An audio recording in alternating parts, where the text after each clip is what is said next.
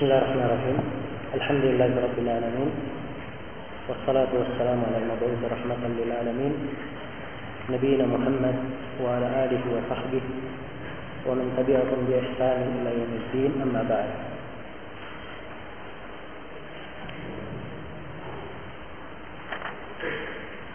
Ya, kita masih melanjutkan tentang firman Allah Subhanahu wa taala, "Ihdinas siratal mustaqim." Siratal ladzina an'amta 'alaihim ghairil maghdubi 'alaihim waladdallin.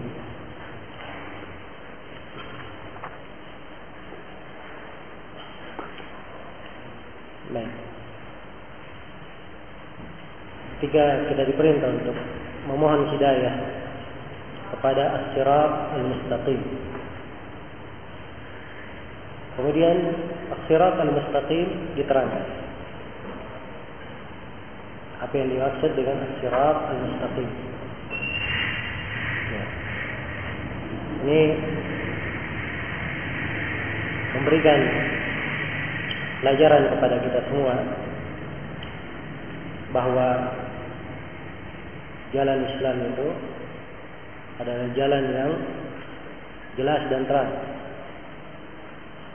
Tidak ada kesamaran di dalamnya. Bukan perkara yang tidak jelas. Dia adalah perkara yang terang. Saking terangnya Rasulullah Sallallahu Alaihi Wasallam bersabda di dalam hadis yang diriwayatkan oleh Ibnu Abi Asim dalam kitab As-Sunnah juga datang dalam riwayat Ibnu Majah. Dari sahabat Irbaq bin Sariyah datang juga dari hadis Abu Darda. Rasulullah bersabda laqad taraktukum 'ala al-bayda. Lailuha kanahariha la yazigu anha illa halik. Sungguh saya telah meninggalkan kalian di atas suatu hal yang sangat putih. Malamnya sama dengan siangnya. Makin jelasnya jalan Islam. Sehingga malam sama dengan siang. Tidak ada perbedaan. La yazigu anha illa halik. Tidak ada yang menyimpang darinya kecuali dia binasa. Iya. Karena itulah ciri dari ciri agama kita adalah kejelasan. Ya, hal yang terang. Tidak ada perkara yang tersembunyi. Dan ini adalah metode Islam, hukum umum yang mewarnai syariat kita. Ya. Antara diriwayatkan dari Umar bin Abdul Aziz rahimahullah taala beliau berkata, "Idza ra'aita qauman yatanajawna bi amrin duna al-'amma fa'lam annahum ala ta'sih dhalalah." Apabila engkau melihat satu kaum mereka berbisik-bisik berbicara tentang sebuah perkara secara rahasia tidak dihadiri oleh orang umum, maka ketahuilah mereka sedang merintis kesesatan. Ya. Karena tuntunan agama adalah hal yang jelas, hal yang terang. Ya, tidak ada hal yang perlu disembunyikan. Walaupun ada hal yang disembunyikan, maka itu pada kondisi-kondisi tertentu kaitannya dengan bab penyampaian ilmu. Dimulai dari yang kecil sebelum yang besar. Atau ada sebagian ilmu yang kadang kalau dia dengarkan pada saat itu belum bisa langsung dia cerna. Iya.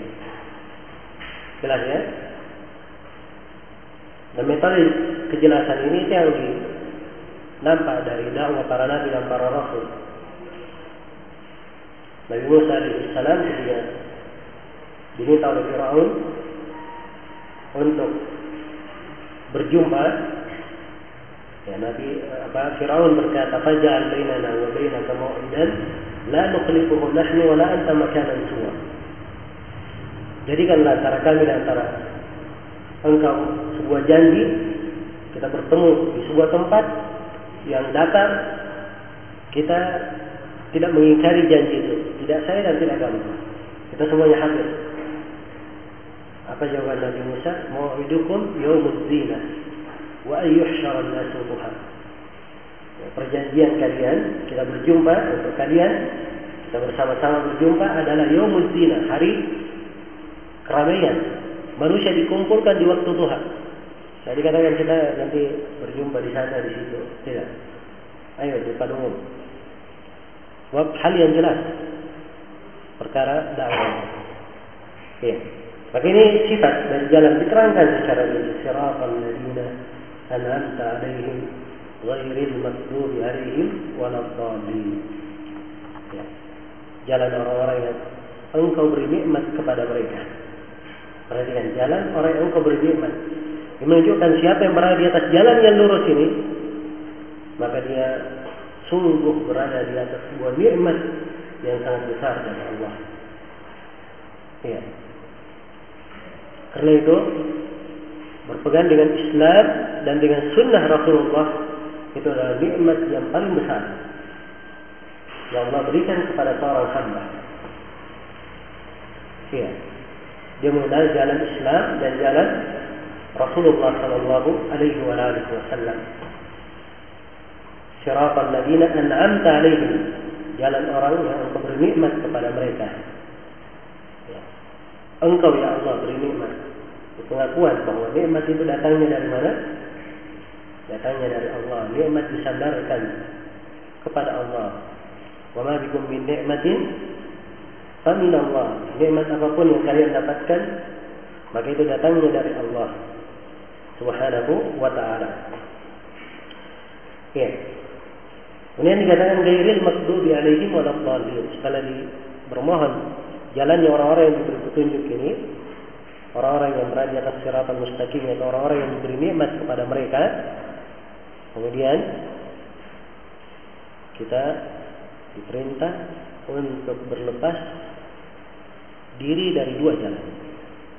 Bukan jalan orang-orang yang disesatkan apa bukan jalan orang-orang yang dimurkai terhadap mereka al-maghdub alaihim dan bukan pula jalan orang-orang yang disesatkan Iya. Karena dari kandungan hukum di sini terdapat kewajiban seorang muslim untuk menempuh jalan yang lurus dan dia wajib berlepas diri dari dua jalan yang keliru yang disebutkan di. Iya. Nah dikatakan bahwa oh ada tiga jalan, semuanya benar. Tapi yang diikuti adalah jalan yang lurus. Sebab itulah keselamatan. Adapun dua jalan yang lainnya, maka itu adalah kebinasaan bagi hamba. Kebinasaan bagi hamba apabila dia mengikutinya. Ya. Karena itulah kita wajib untuk menghindari jalan ini.